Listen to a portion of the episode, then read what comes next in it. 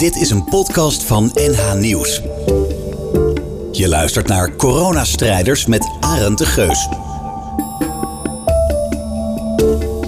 We hebben regelmatig ouders gehad die enorm kwaad zijn en die dan de hele wachtkamer op stel te zetten. En je personeel wordt dan gewoon blootgesteld aan agressie en geweld. Dus ik loop met die patiënt naar boven. En vervolgens uh, zegt de IC-arts uh, tegen mij: Weet de patiënt al dat hij aan de beademing gaat? En toen stond ik zelf zoiets aan de beademing. Hoezo? En die patiënt die had dus wel geteld ongeveer twee minuten om zijn vrouw te bellen. Een patiënt die enorm hoofdpijn had en die dacht van nou, weet je, ik uh, wacht wel. Maar de hoofdpijn werd na weken zo enorm heftig dat hij op de spoedeisende hulp is gekomen en bleek dat er een enorme tumor zat. De belangrijkste zorg die we eigenlijk hebben is houden de mensen dit nog vol. Corona heeft een enorme impact gehad op onze hele provincie. In deze podcast kijken we in een aantal afleveringen naar wat het betekent voor de Noord-Hollandse ziekenhuizen, hun medewerkers en de zorg die zij verlenen. Hoe ziet hun werk eruit? Wat is er veranderd? En wat is de invloed van corona op het verlenen van spoedzorg? Daarover spreek ik met verschillende professionals. Ik ben Lisanne Scheurwater. Ik ben spoedhuis- en hulpverpleegkundige in Tergooi ziekenhuis. Locatie Hilversum en locatie Blaricum. In verschillende functies. Ik ben Kees Ponze, ik ben traumachirurg in uh, Noordwest en uh, werk op de locaties Alkmaar en Den Helder. Op verschillende afdelingen. Ik ben Caroline van der Laan, verpleegkundige op de acute opnameafdeling in het Bovenijsziekenhuis in Amsterdam. Uit verschillende ziekenhuizen. Ik ben Kelly Ovadia. Ik ben afdelingshoofd van de spoedeisende hulp in locatie Haarlem-Noord, Haarlem-Zuid en Hoofddorp van het Spaarne Gasthuis. In verschillende delen van Noord-Holland. Ik ben Inge Dodeman, spoedeisende hulparts in het Dijklanden ziekenhuis in Hoorn en Purmerend. Aflevering 3. Spoed. Wat moet ik me voorstellen bij jouw werk als je in normale tijden spoedzorg levert? Hoe ziet dat eruit? Ja, spoedzorg is eigenlijk alles wat je je erbij voor kunt stellen. En dat kunnen dus trauma's zijn, hè? dus een auto-ongeluk. Uh, of een kind die uit een uh, speelgoedrek is gevallen of van de trap af is gevallen. Maar het kan ook een sportincident zijn. Iemand die door zijn enkel is gegaan of een bal op zijn oog heeft gekregen. Het zijn echt van enorm uiteenlopende dingen komen op de spoedeisende hulp. En daar is onze hele afdeling ook op ingericht. Op het, uh, het snel en ook met name kort opvangen van mensen. Op een afdeling waar we ja, veel voor mensen kunnen doen. Uh, en waarbij we eigenlijk uh, gaan dus schriften van wordt iemand opgenomen of wordt iemand, uh, kan iemand weer naar huis of moet die worden overgeplaatst. En je weet dus nooit hoe je dag gaat verlopen. Het kan heel druk zijn, het kan heel rustig zijn, het kan binnen een half uur omslaan. En het gaat ook vaak in golven. dus het kan rustig zijn, maar over binnen een half uur kan je hele afdeling vol liggen en moet je overal tegelijk zijn. En dat is ook wat vaak gebeurt in spoedzorg. Dus op het ene moment uh, is je wachtkamer leeg en een uur later zit het overvol en staan de ambulances in de rij om, uh, om jouw uh, afdeling binnen te komen met allerlei gevallen. Wat wij veel zien is traumaslachtoffers, ongevalslachtoffers die op allerlei wijzen een ongeval hebben kunnen ondergaan. En soms is het heel grootschalige, grote ongevallen, tot aan rampen aan toe. En daarna komen ze snel over naar ons om de reguliere afdeling, gewoon de andere verpleegafdeling te ontlasten. Uh, dat zij niet continu opnamegesprekken hebben. En daarna blijven de mensen bij ons een paar uur of een dag of twee dagen. Maar meestal zijn ze uh, binnen acht uur alweer, als ze blijven, moeten over naar de verpleegafdeling. Omdat de volgende patiënten alweer aangemeld worden via de spoedeisende hulp. Het is vrij hectisch.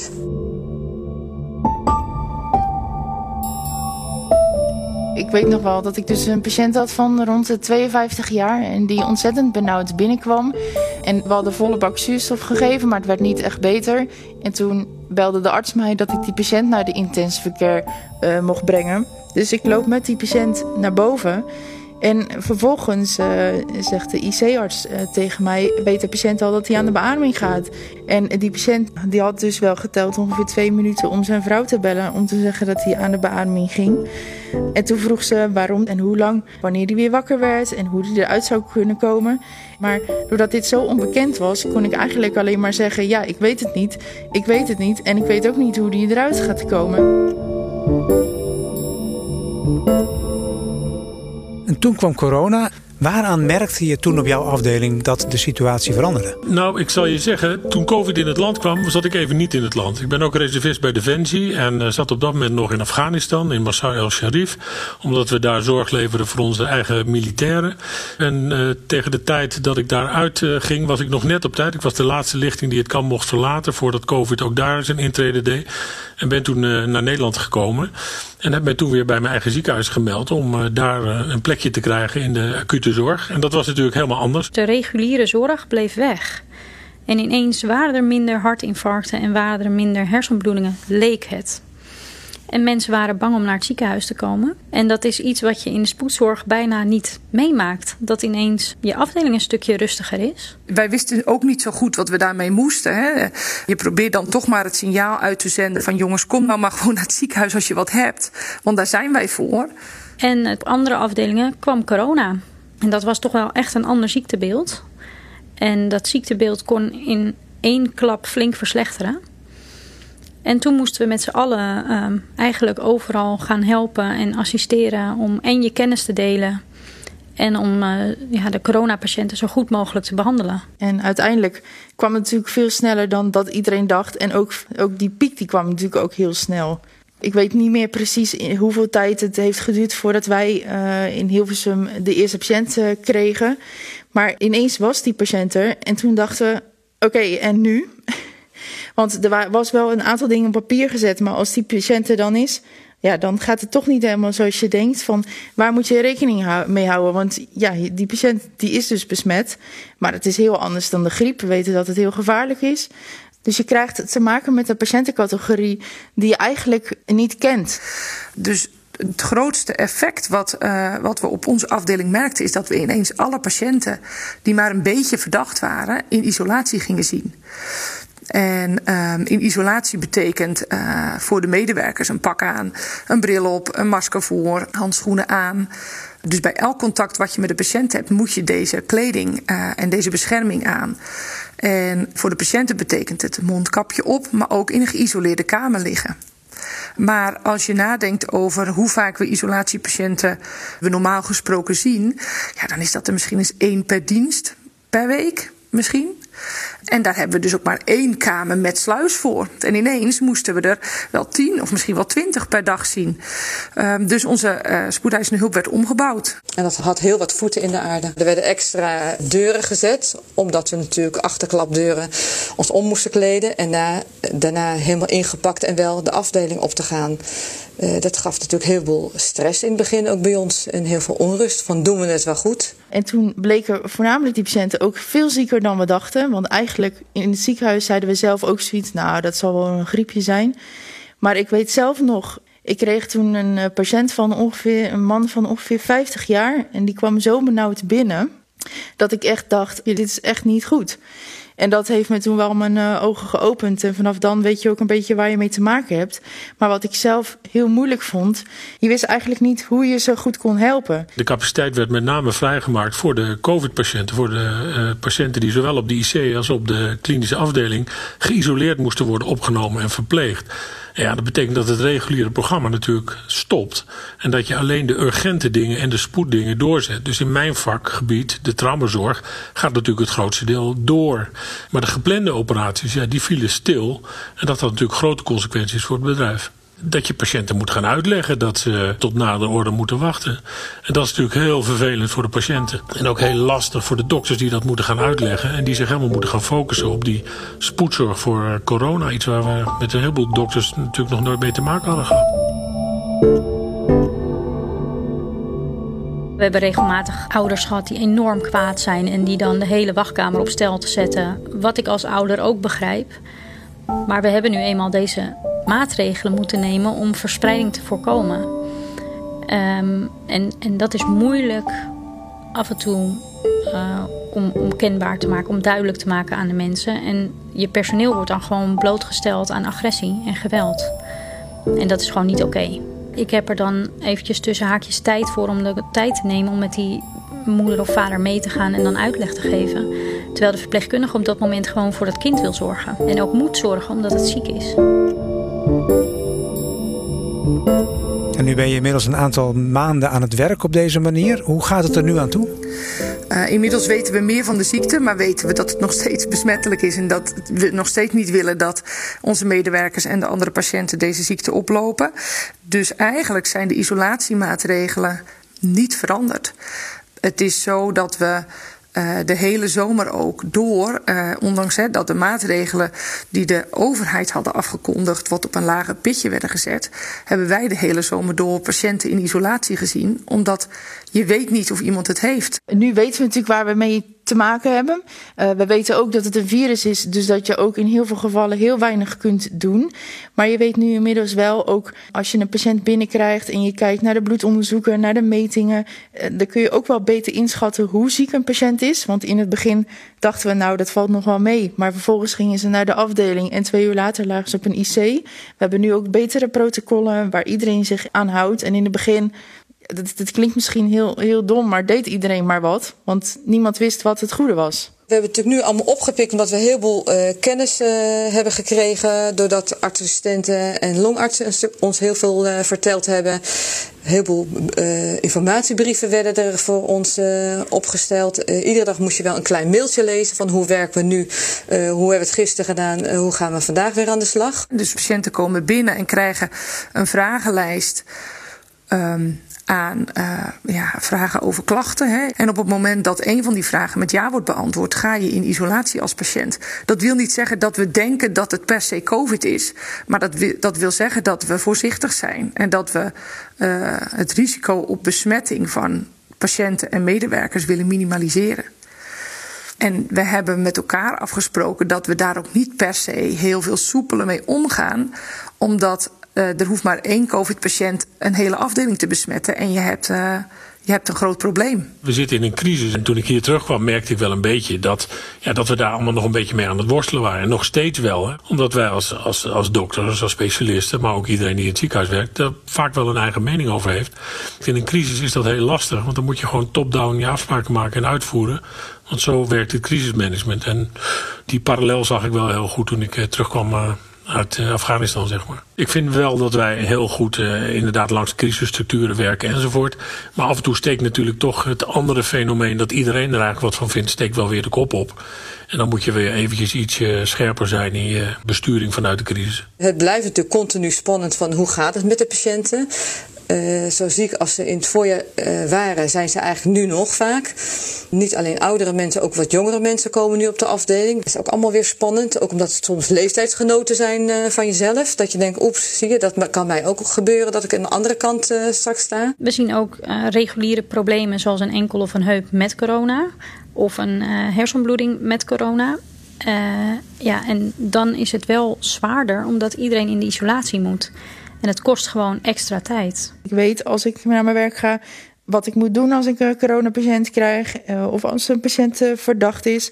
Het voelt nu als het nieuwe normaal en dat is voor mij ook prima. Het, ja, het enige wat ik hoop is dat natuurlijk de werkdruk niet op deze manier blijft. Dus dat to, toch het aantal patiënten gaat afzwakken. En we hebben ook een incident gehad dat iemand had uh, zijn vinger tussen de deur gehad en dat bloedde. En die had ook covid-klachten, dus die moest anders naar binnen. Die moet dan ook mondkapje op en die was er niet mee eens. En die gaat dan enorm tegen de ramen slaan, zodat anders alles vol met bloed zit. En die gaat rondspugen.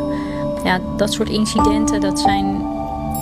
Uh, ja, die kan je er gewoon even niet bij hebben. Die moet je toch wel enigszins helpen, maar dan wel met beveiliging erbij. Zodat je niet jezelf gaat beschadigen. Of dat die patiënt jou iets aandoet uh, waardoor het onveilig is.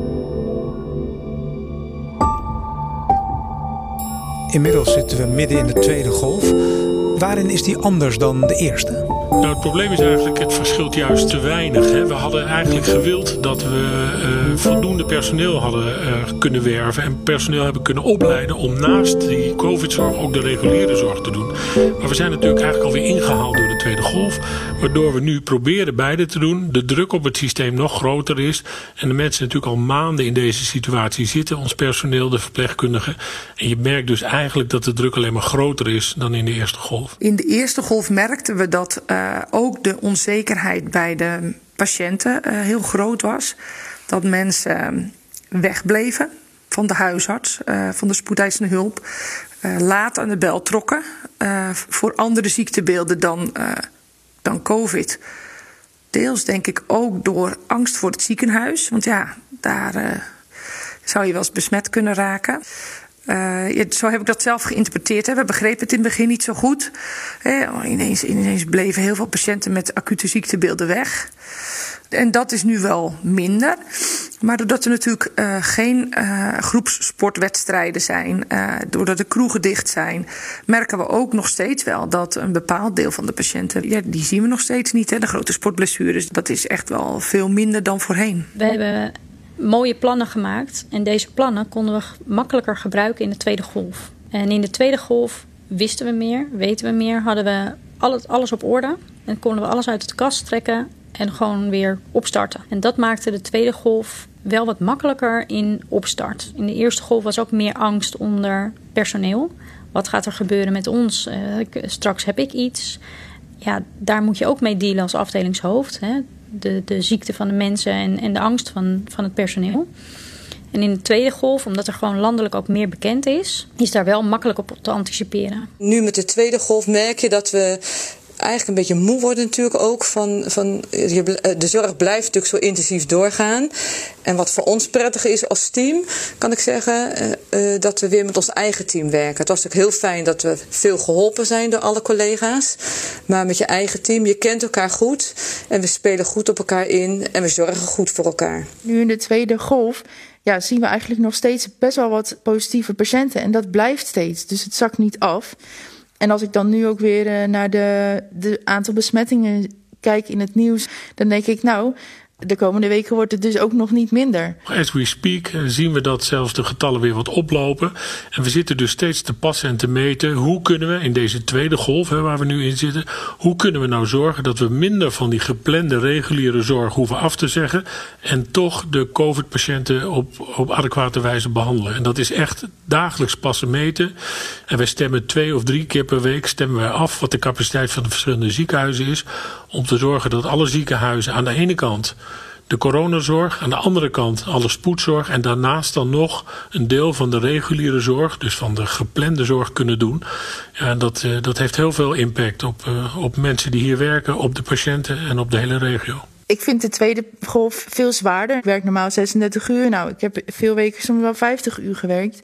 Uh, dus ja, je hebt dat, die, dat heeft een aantal maanden geduurd. Nou, dan heb je natuurlijk kommer gekregen. Uh, mensen moesten ook uh, op vakantie, dus werk je ook iets meer dan normaal. En toen kwam toch veel eerder dan verwacht die tweede golf. En er is gewoon een hoger ziekteverzuim. Dat is natuurlijk eigenlijk overal zo. Alleen op de spoedeisende hulp ja, elk ziekenhuis heeft dezelfde problemen. Dus er is weinig vanuit de detachering te krijgen. Dus de roosterproblemen moet je ook met je eigen team oplossen. Dus zowel als de eerste golf als in de tweede golf uh, werk je gewoon extra. En ja, het is toch over een langere tijd. In het begin dachten we, nou, dit duurt drie maanden. Uh, ongeveer. En dan zijn we er vanaf. En dat is natuurlijk uh, helemaal niet zo. Dus dat maakt het een beetje zwaar dat er niet echt een eind in zicht is. En daarnaast maakt social media, die neemt niet altijd alles serieus. Waardoor wij als ziekenhuis ook geconfronteerd worden met agressie. Um, en met uh, leuzen als dat we niet de waarheid spreken, dat het hier niet druk is. Ja, dat is wel lastig hoor. Als je hier rondloopt en iedereen zit aan het einde van zijn Latijn. En dat soort dingen worden geroepen dat is wel lastig om mee om te gaan. De belangrijkste zorg die we eigenlijk hebben is, houden de mensen dit nog vol? En dan heb ik het met name over het verpleegkundig personeel, hè, die op alle fronten gewoon eigenlijk dubbel zo hard proberen te werken. Want het perspectief is er natuurlijk nu wel. Hè. We zien dat die vaccinaties komen, maar je weet ook nog niet hoe snel dat zal gaan en je weet dus niet wanneer dit deze druk weer gaat, uh, gaat dalen. En dan moet je je realiseren dat op het moment dat de COVID-druk daalt, ja, dan gaat dus die druk van al die uitgestelde zorg gaat toenemen. En dan moeten ze weer aan de bak. En dat is toch wel iets waar je nu echt uh, zorgen over begint te maken. Het is niet anders en we zullen de klus wel weer klaren. Maar je maakt je wel zorgen dat de mensen die eigenlijk nu al negen maanden meer dan vol gas geven, dat ze dat het komende jaar ook weer zullen moeten blijven doen. Ook als de COVID-zorg wat wegzakt, want dan is die andere uitgestelde zorg net zo belangrijk. Iemand met een blinde darmontsteking. Die best wel lang gewacht had met naar de dokter gaan. Omdat hij dacht, nou ja, ja, dan buikpijn. En dan denken ze misschien dat ik COVID heb. Dus nou ja, ik ga wel niet. En die bleek uiteindelijk een gebarsten blinde darmontsteking te hebben. Met allemaal pus en, en viezigheid in de buik. En die veel gecompliceerde beloop had daardoor. Een patiënt die enorm hoofdpijn had en die dacht van nou, weet je, ik eh, wacht wel. Maar de hoofdpijn werd na weken zo enorm heftig dat hij op de spoedeisende hulp is gekomen en bleek dat er een enorme tumor zat. Als corona er niet was geweest, was deze patiënt waarschijnlijk veel eerder naar zijn huisarts gegaan en doorgestuurd. Denk jij dat het ooit nog wordt zoals het was? Ik twijfel eraan. Wij zijn bezig met nadenken over lange termijn plannen om dit, uh, om dit in onze dagelijkse praktijk in te bedden. Ervan uitgaande dat dit niet helemaal weggaat. Als ik ook zie hoeveel het veranderd heeft op de spoedeisende hulp. En dit zal echt de komende jaren nog wel blijven. Dat mensen echt heel laagdrempelig uh, als corona verdacht worden beschouwd. En zodra je de stempel corona verdacht hebt op de spoedeisende hulp, heeft dat gewoon veel gevolgen. Voor zowel de patiënt als voor onszelf als spoedeisende hulpverpleegkundige. Ik ben een optimist van huis uit, dus ik ga er eigenlijk vanuit van wel. En uh, het perspectief van de vaccins is natuurlijk uh, heel positief. We weten alleen niet in welk tempo we dat gaan krijgen. Maar die getallen van boven de 90% uh, bescherming zijn natuurlijk heel belangrijk. En het enige is, ja, het kan nog wel een half jaar, het kan nog wel een jaar duren. Maar ik ben er wel van overtuigd dat we er bovenop komen. Zeker gezien dit feit ook dat je ziet in welk tempo dat vaccin eigenlijk ontwikkeld is. Ja, daar ben ik heel optimistisch over. Mensen maken zich wel zorgen over dat vaccin, juist omdat het zo snel ontwikkeld is. Ja, maar dat, dat vind ik eigenlijk niet terecht er is ontzettend goed naar gekeken. Er is alleen met alle man en macht, omdat de hele wereld hier zo onder leidt, is er natuurlijk maximaal op ingezet. De knapste koppen zijn ermee bezig geweest. Er is heel veel geld in geïnvesteerd. En verder wordt het net zoals ieder ander medicijn uitstekend getest en gecontroleerd. Dus ik ben er heilig van overtuigd dat als het vrijgegeven wordt, dat het ook veilig is en dat we dat gewoon moeten doen. Het is onze verantwoordelijkheid, vind ik ook, naar, ook niet alleen naar de, de, de zwakkeren in de samenleving. Het is een verantwoordelijkheid naar de hele samenleving om te zorgen dat die samenleving weer open gaat, vlot getrokken wordt. En dat ook de zorg, maar ook het gewone leven zijn gang weer kan gaan.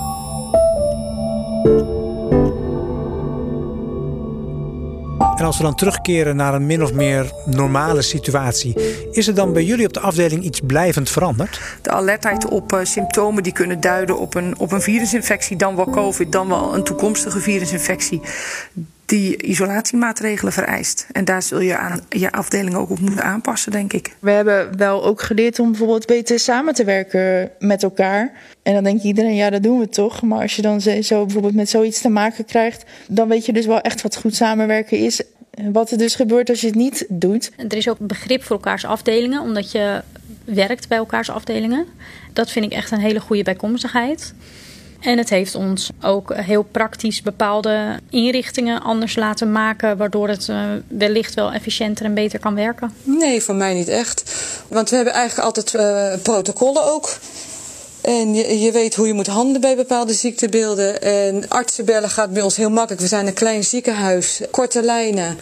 Dat is eigenlijk niet veranderd. Dat was eigenlijk bij ons al zo. Sommige manieren van werken die waren zo ingesleten dat het soms uh, nou, even zo'n schokgolf nodig heeft om te veranderen.